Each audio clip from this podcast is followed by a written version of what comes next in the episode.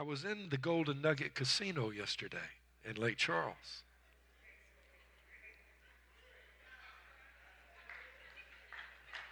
Now, some of you think I'm going to say it's okay for you to go gamble. It's, no, I'm a whole lot smarter than to waste my money.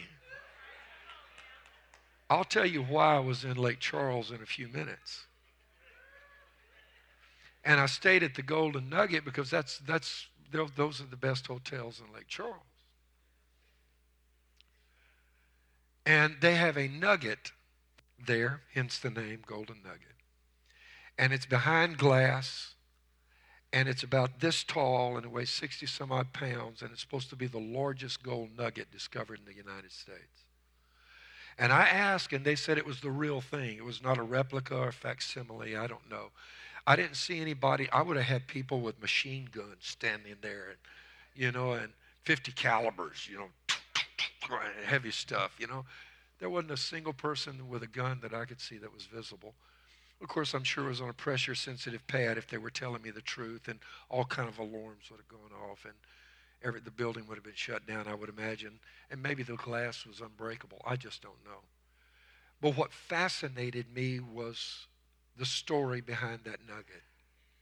I am convinced that the Bible is the most important book in the world. I further believe that we have not yet discovered the treasures that remain in this book waiting for us to find them. We've discovered some of them. But there are many we have not.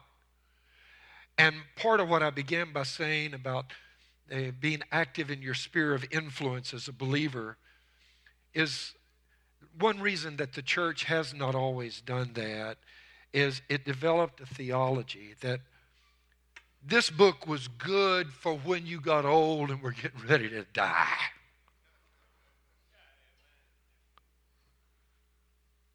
But it didn't have much practical application for people's lives right now.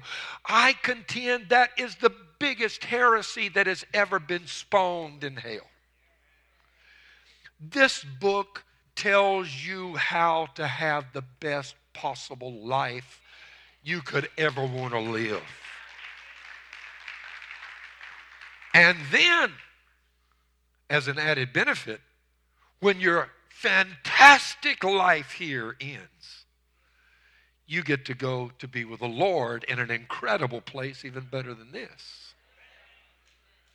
Because the old philosophy seemed to be taught by, I'm not talking about this church, but the church at large was, you know,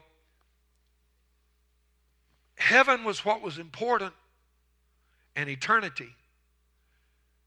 And you might have to make some real sacrifices and go through a lot of pain and hardship here, but that's okay. Hang on until you get to the end. And we developed an, a in the sweet by and by mentality. Am I making any sense? we'll understand it better by and by. Implying that whatever we're walking through right now is going to really be painful and rough and you won't understand it. Just, just, just trust me in the sweet by and by. If you can make it to heaven, you're going to be glad you did. And I found out that while that is true, and I'm in no way arguing that heaven must be incredible and and that's going to be a wonderful thing. And eternity with God is beyond imagination. I found out I don't have to wait until I get to heaven to start having a great life. And there's all this stuff in this book that teaches us how to live right now. Back to the nugget. I'll tell you in a few minutes why I was even there. It was found by a guy that lived in a trailer home. And he was out in his backyard out west with a metal detector and it went off and he dug down and two feet beneath the surface of the soil was the largest nugget ever discovered in north america and he's living in a trailer and boy, if that didn't speak to me about where Christians are at. that if we just get in our own backyard,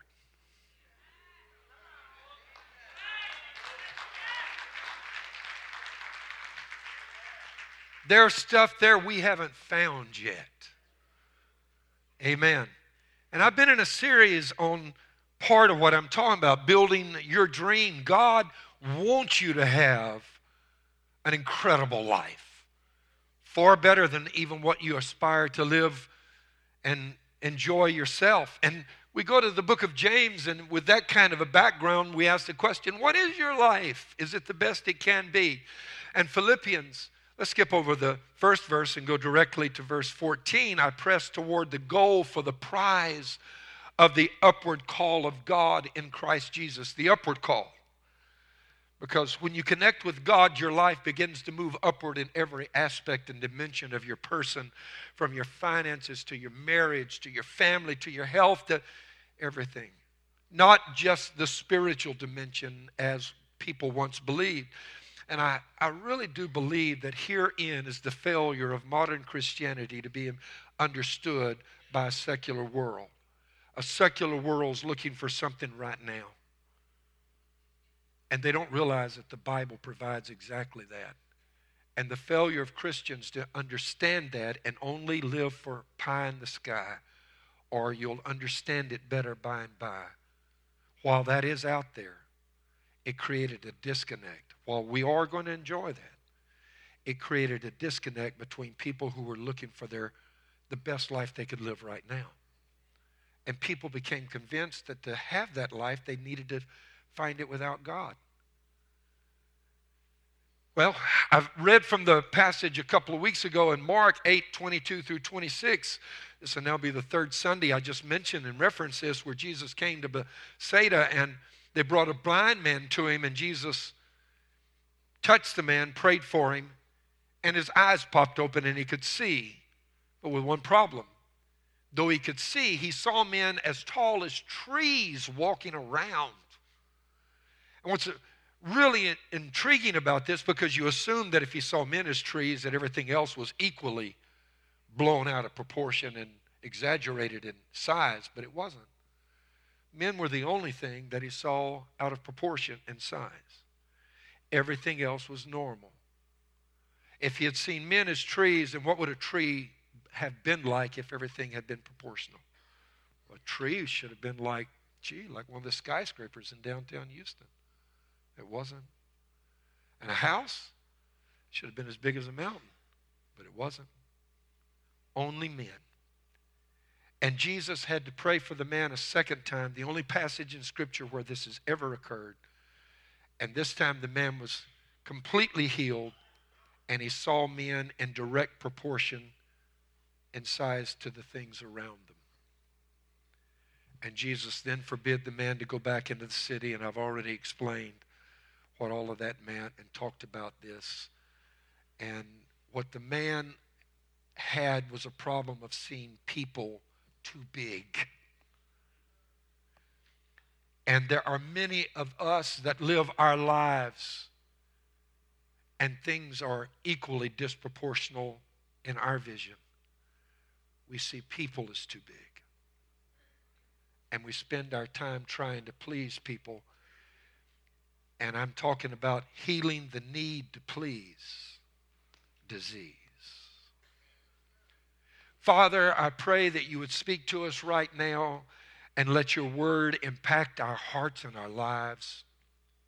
Heal people, deliver us, make us whole in every sense of what your word wants to make us whole in, which is every component element of our person. I ask it in Jesus' name. And everybody said, Amen. So when I spoke about this last, I spoke about this need for approval that we all have, right? We all have it, and we get it honest. And it's actually a good thing because you don't want to be connected with people who really don't care at all what you think or don't think. God made us in his image, and according to John 4, he seeks people to worship him if we're made in his image and likeness, we also, to some degree, seek approval. Where this becomes dangerous is when it becomes like it was with this man that Jesus had to pray for the second time. And that we see people so big that everything else in our lives is dwarfed in comparison. We see people as disproportionately important. And we then spend our time and our energy trying to please.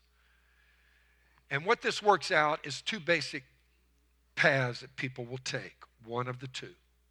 And sometimes they'll journey one before they get to the other. Many people in this room today are experiencing what I'm talking about. And the first path is you end up standing on tiptoes trying to make people happy. Try to make family happy. Try to make loved ones happy. Try to make friends happy. Try to make boss happy. And understand that you do need to care about some of these things, and that should be of a concern to you. But I'm talking about when it becomes so overwhelmingly important that your need for approval is such that you spend your life on tiptoes trying to make everybody accept you. And it is a destructive force that has brought untold damage into homes and marriages. Many marriages are set up with this imbalance at work, in the marriage. It's inherited in many family structures. It affects you in your job. Talk about stress. Oh, yeah. And this is why some people eventually go the other direction, and this is the second path. They become angry. Because it seems that no matter what they do, they never quite meet everyone's approval, or at least in their mind they don't. And they stand on tiptoes, and after a while they get angry.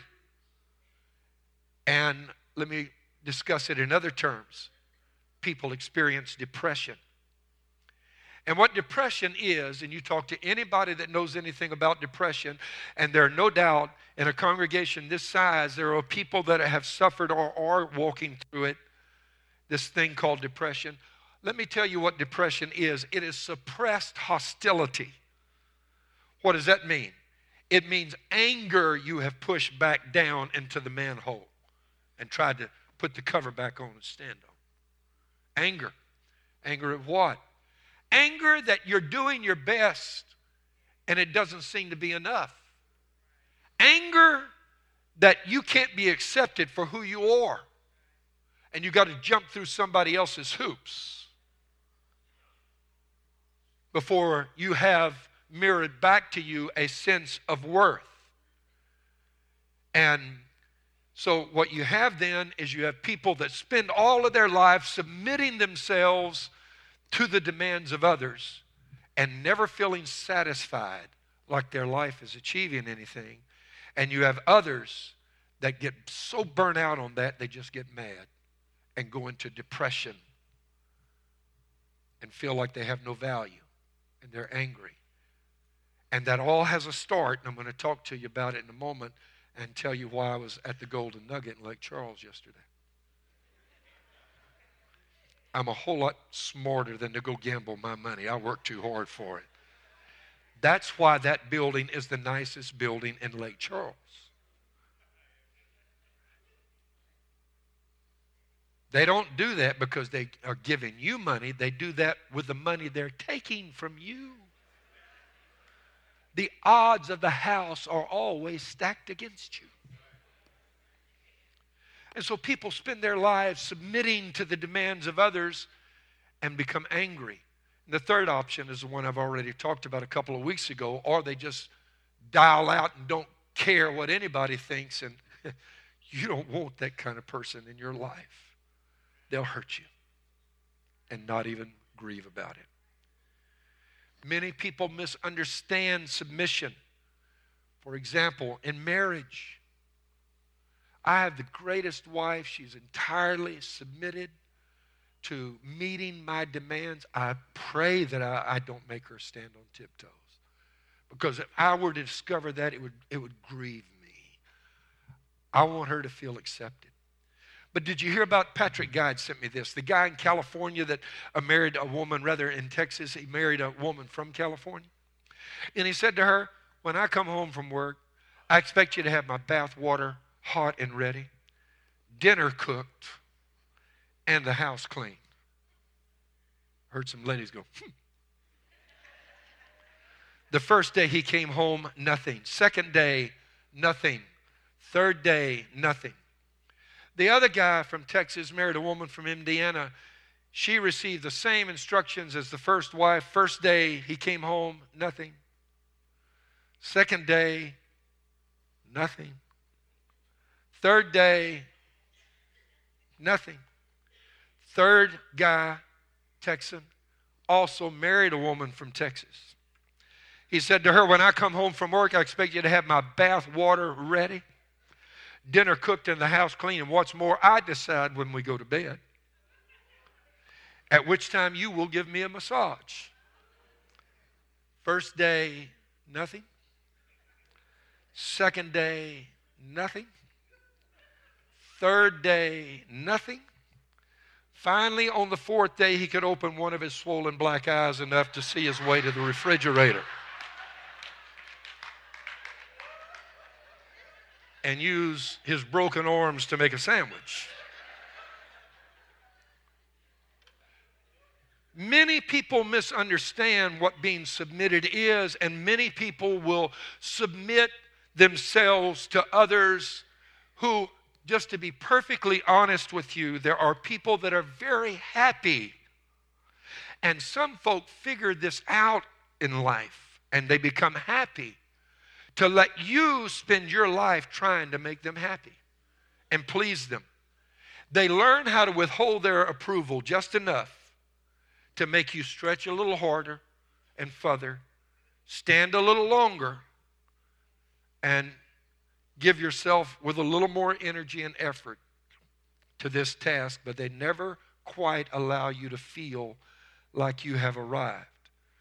And what it is in both cases, either the person that is experiencing anger or depression, or the person that is seeking to meet whatever your need is, it all stems from the same thing. It's the need to please disease that gets us going down this path. And it becomes extremely painful. Now, back to why I was in Lake Charles. Because my mama died this week. Oh, don't feel bad for me because I didn't really know her. Had, saw her when I was, she gave us away when I was four. And then saw her again briefly when I was 20 when her dad, my grandfather, was dying and, and he asked him to see us. I was four. My two younger brothers, one was two and a half and one was nine months old when she gave us away. I won't go into all the details. I don't even know what happened back then. But she decided she didn't want to be our mama anymore. And I hadn't heard from her for years. I tried to do some research on who she was and didn't know until this week that the reason I could never learn anything about her was because all of my life I'd heard her referred to, and this was the name she was known by, by her middle name. Turns out she had another name I didn't know about. That was her first name.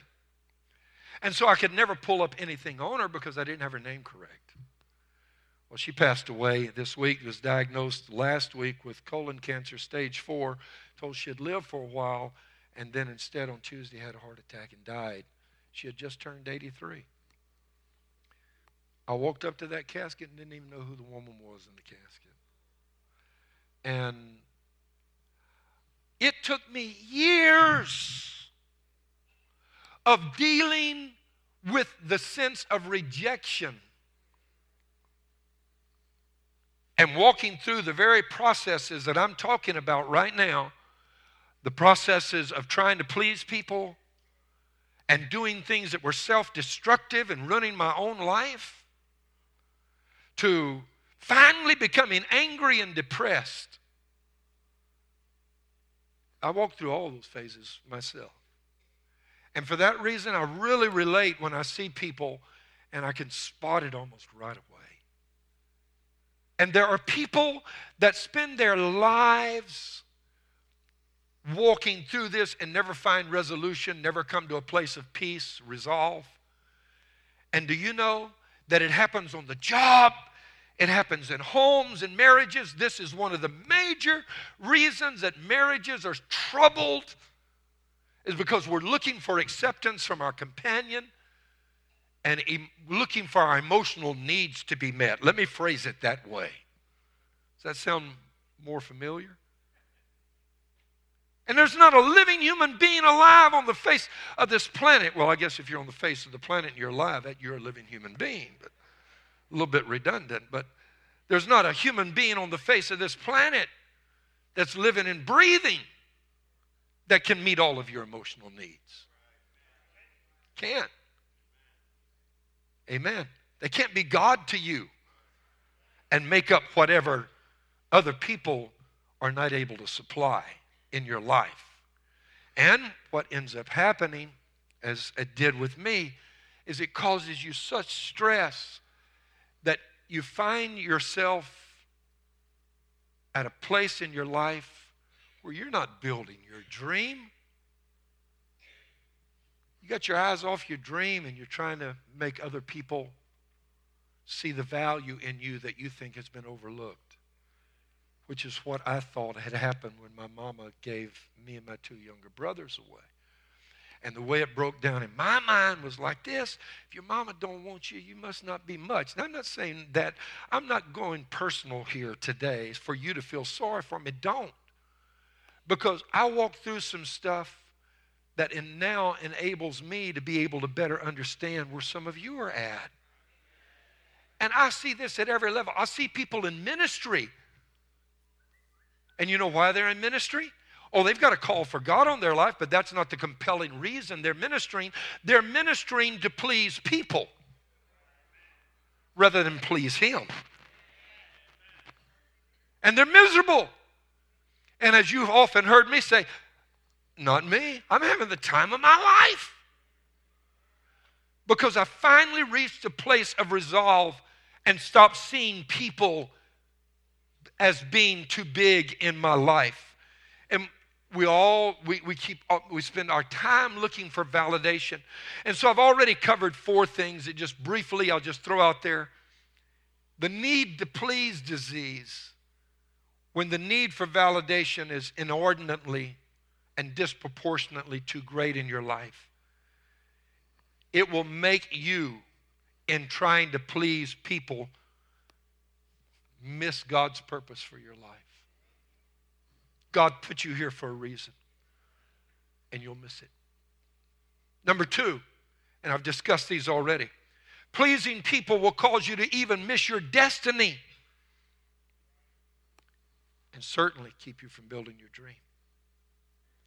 Because you spend all your time worrying about what somebody else thinks and whether they like you or see you or value you or ad infinitum, ad nauseum. Pleasing people will keep you from developing also your faith. And I've talked about that. And fourthly, pleasing people will lead you into sin. Now let's move on. Four other things, and then I'm going to tell you how to heal this. Number five, pleasing people causes us to become untrue to ourselves and to God as believers. And we have certain convictions and values in our heart that because we need to be accepted by people, we don't even stand up for, for fear that someone will judge us and reject us. That's right. Why do you think our nation is in the mess it is in morally? The trouble it's in, and 80% of the people of this nation believe the Bible. It's because we were intimidated into silence. We allowed ourselves to be. For fear the big people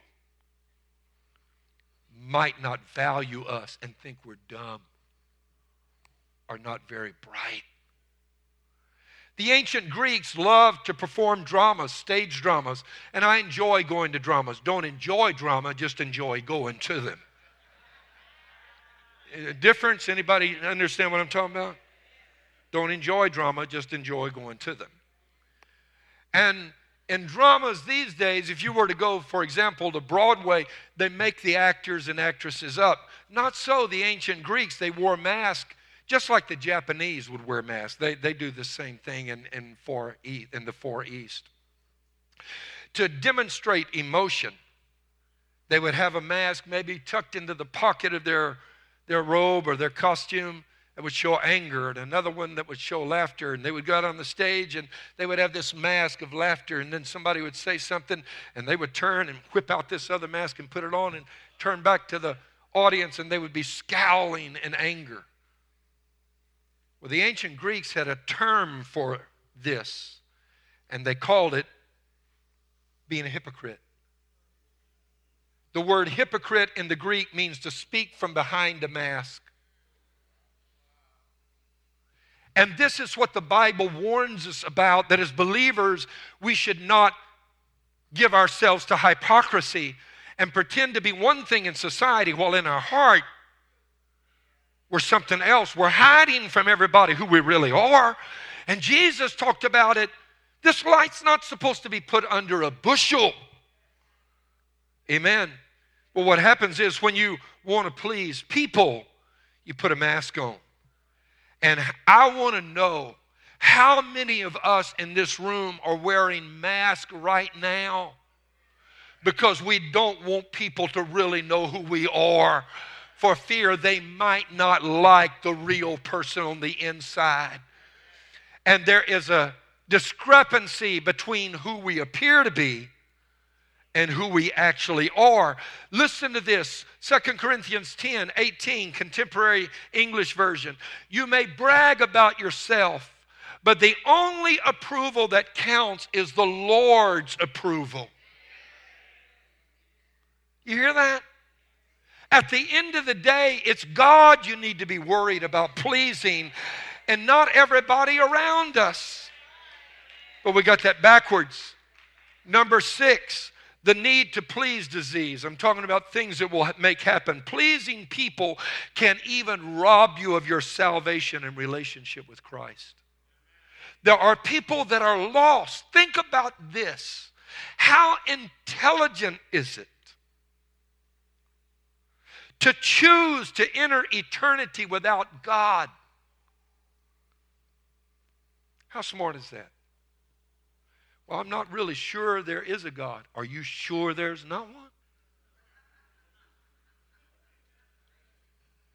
That ought to be the question you're asking. Because if there is a 1% chance there is, you better be making some plans. I'll put it like this if there's a 1% chance your airplane is going down, do you plan on getting on it?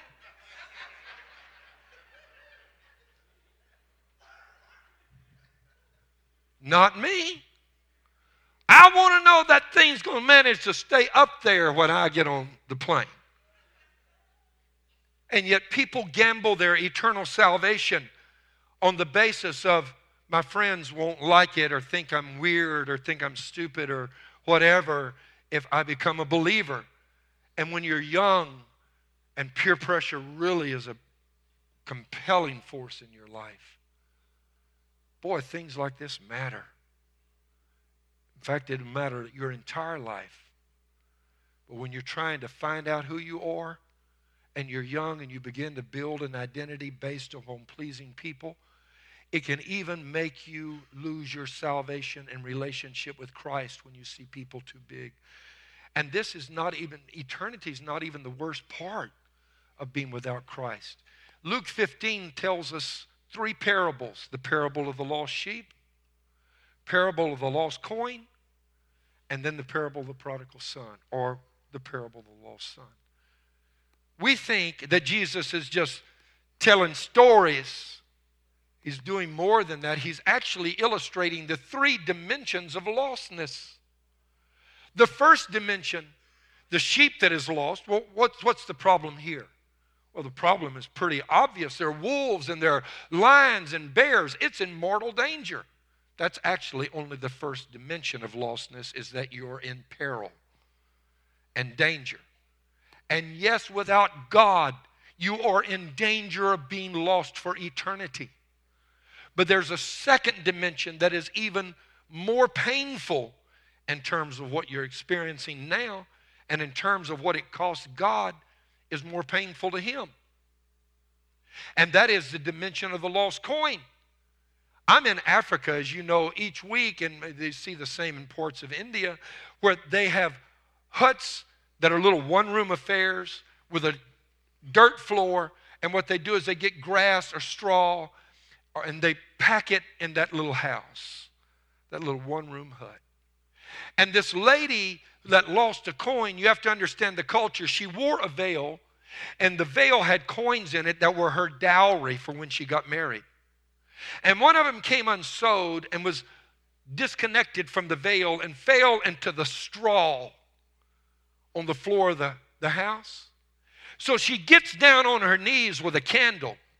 And Jesus said she goes through the straw, searches the house. Everybody there understood what he was talking about. Us, not so much, because we don't have straw floors. But she's on her hands and knees looking for the coin. What's he really speaking about? Well, first, let me tell you this that the coin has a purpose. It was a dowry, it ensured her future. And coins are made to be spent. And what it speaks of is that when you're not in Christ, you can lose your destiny and your purpose for being in this world. And what the church and Christ are pictured as, as the woman on her knees. Can you imagine Jesus on his knees looking for you to help you find out why you're here? This is really the picture of how much God loves us. And that's the purpose of the church. Not just to get you saved for eternity. That is the shepherd going out to look for the lost sheep to save it from the wolves. But there's another dimension. We're also here to help you find purpose and destiny so that your life will have meaning. Amen. That's right. And the, the third is even a dimension of lostness worse than the previous two. And that is the boy went to his dad, said, I want my portion of the inheritance. I'm leaving, I'm going with my friends. And he goes, and he's lost a relationship with his father. And that's the most painful to God. The first and most shallow dimension of lostness is eternal damnation.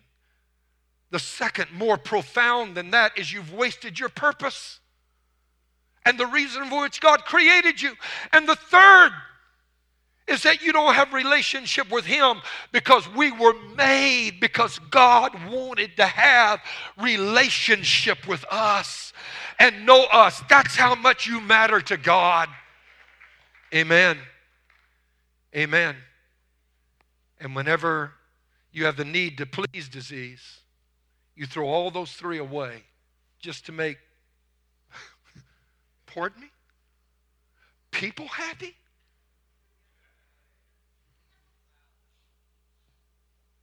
Number seven, pleasing people also robs the world of your witness for Christ. The world needs your testimony. They literally need to hear what I just got through saying that lostness for eternity is only the first dimension. But when you're lost to Christ, you lose your destiny and your purpose, and you also, thirdly, lose what could have been a relationship with Almighty God. The world needs to know that. And how are they going to learn it? Your testimony. But when you have the need to please disease, can't tell anybody your testimony. no, you're going to think you're weird. Amen. When you're concerned about pleasing people, you don't want to risk their disapproval by taking up a position or starting a conversation that might be unpopular. Heavens, no. Keep that stuff out of here. No prayer in schools. No, don't bring that into the office. You can talk about your drunk on Saturday night, but don't bring Jesus in here. You know what I'm saying? And what happens is you let the fear of people keep you from sharing who Jesus really is and what the Bible's really all about. And the Bible has no, a number of stories that point out this very thing occurring. John chapter 9 tells the amazing story of another blind man that was healed, that Jesus healed, that had been blind all of his life. And the Pharisees were trying to discredit Christ from getting the, the as it were, the accolades for what he had just done and the praise. And so they go to this man's parents. And you would think that when they went to his parents and they asked them, Is this your boy? They would have said, Yeah. Was he blind? Yeah. Then how can he see? Jesus did it! Whoa! This is incredible! You think they would have shouted it from the housetops? Not so. Watch the story unfold. John 9, 20 through 23, then his parents answered them and said, We know that this is our son and that he was born blind, but by what means he now sees, we do not know. Or who opened his eyes, we do not know. He is of age. Ask him. He will speak for himself. Verse 22 His parents said these things because they feared the Jews. For the Jews had agreed already that if anyone confessed that he was Christ, he would be put out of the synagogue. Therefore, his parents said, He is of age, ask him. How many of us let the fear of other people keep us from being the light we're supposed to be and sharing our testimony with the world that needs it? We're intimidated into silence. We put a bushel over the candle as Jesus warned us would happen. Look at John 7 and 13. No one had the courage to speak favorably about him, Jesus, in public, for they were afraid of getting in trouble with the Jewish leaders. Another case right there. Third, Pilate. Pilate said, I find no fault in him. And the crowd went into an uproar. And you know what Pilate did? Called for water. Said, You deal with it. You know what he did?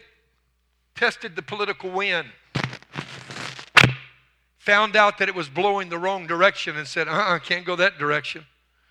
John 12, 42 through 43. Yet at the same time, many, even among the leaders, believed in him, Jesus, but because of the Pharisees, they would not openly acknowledge their faith for fear they would be put out of the synagogue.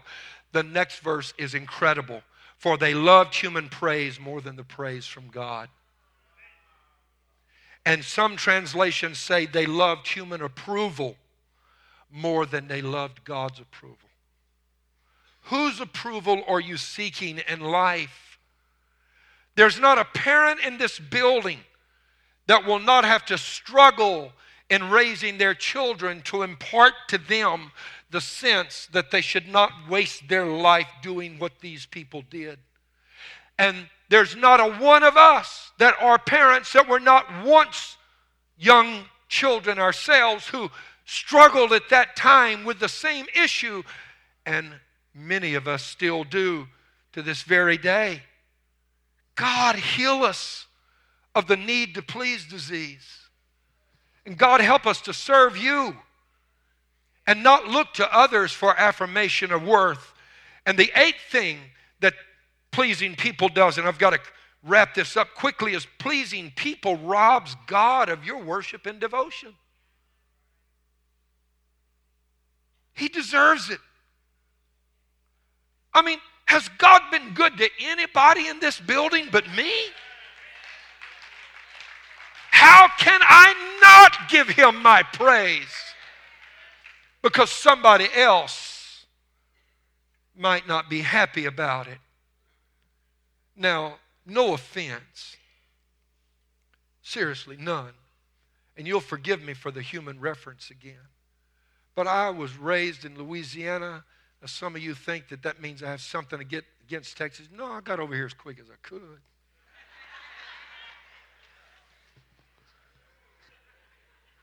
But I do know the difference in good seafood and not so good seafood. Forgive me. And if red lobster is your idea of good seafood, come with me to New Orleans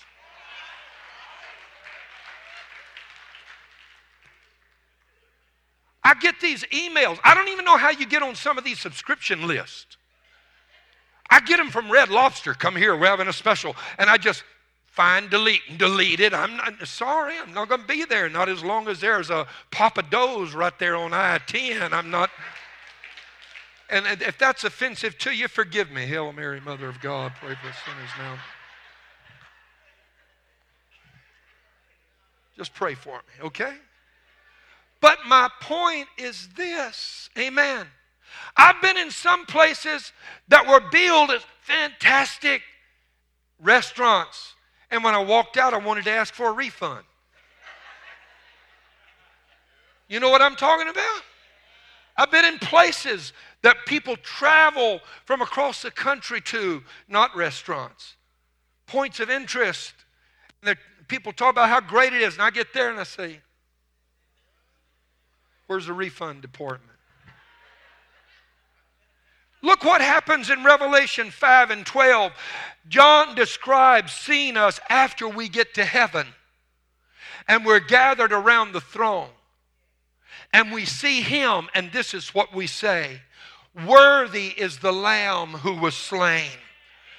Nobody asks for a refund. They say, Whoa, worthy is the Lamb. God deserves our worship. God deserves our praise. And so I have a question this week for you to think about, a little self analysis. In what areas, ask yourself this, in what areas of my life am I allowing people to influence me to do the wrong things or to keep me from doing the right that I might gain their approval or avoid their rejection. In your marriage, with your family, with your career, on your job, in politics, in friends? Or are we living behind a mask? And smiling plastic smiles trying to earn the approval of people when we ought to tr- be trying to earn God's. How do you get set free from the need to please disease? Six points, real quick. Number one, realize that not even God can please everybody. And if He can't, I hate to be the one to tell you, but neither can you. And if you're going to try to do what not even God can do, all I can tell you is you've just tasked yourself with an, imp- an impossible assignment. Not even God can make everyone happy. Number, okay, just look, uh, let me say this. Look at Luke chapter 6 and 26. Jesus said, Woe to you when all men speak well of you. There will only be one time in your life when everybody speaks well of you.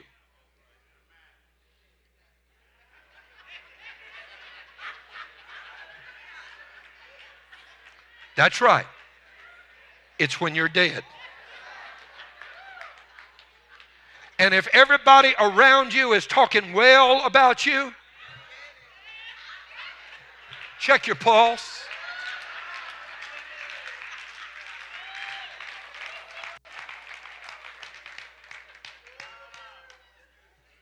Otherwise, it's like Boudreaux's wife, Marie, when Boudreaux suddenly died of a heart attack and they were at the funeral, and the pastor's going on and on about what a wonderful man Boudreaux is.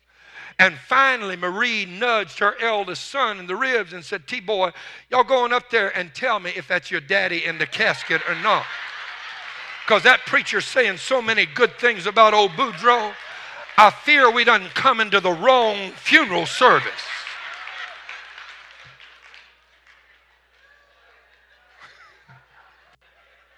Number two, realize that you don't need everybody's approval to be fulfilled on the inside. You can be happy without that. Why let somebody else decide your happiness? I wish I could work on that, but I got to go. Number three, understand that God doesn't expect you to please everyone. He knows how futile that is. Remember this verse I gave you a couple of weeks ago, John 5 and 41. Jesus said, I don't need praise from people. And you don't either. Number four, accept the reality that you cannot and shouldn't rely on others to meet all of your emotional needs. They can't provide them. Hello? If you're looking to anyone expecting them to meet your emotional needs, you will be disappointed and they will be frustrated. It isn't fair to you or to them. And this is why many marriages fail is somebody says they weren't meeting my needs. They couldn't. Nobody can. Number five, accept this fact. Know that God accepts you whether others do or not, and that is all that really matters. Now, what healed me? Ephesians 1 and 6, after I got saved, I found this verse.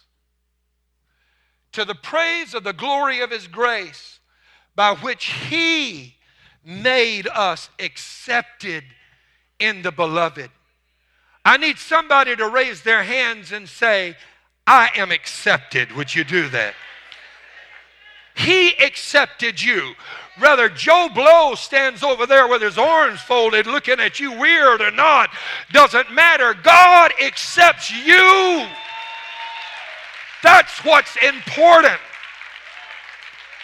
His love is unconditional. And in conclusion, number six, how do you get healed of the need to please disease? Be devoted to the one who loves you and placed you here. It is He who gave you your life, a destiny, and a future.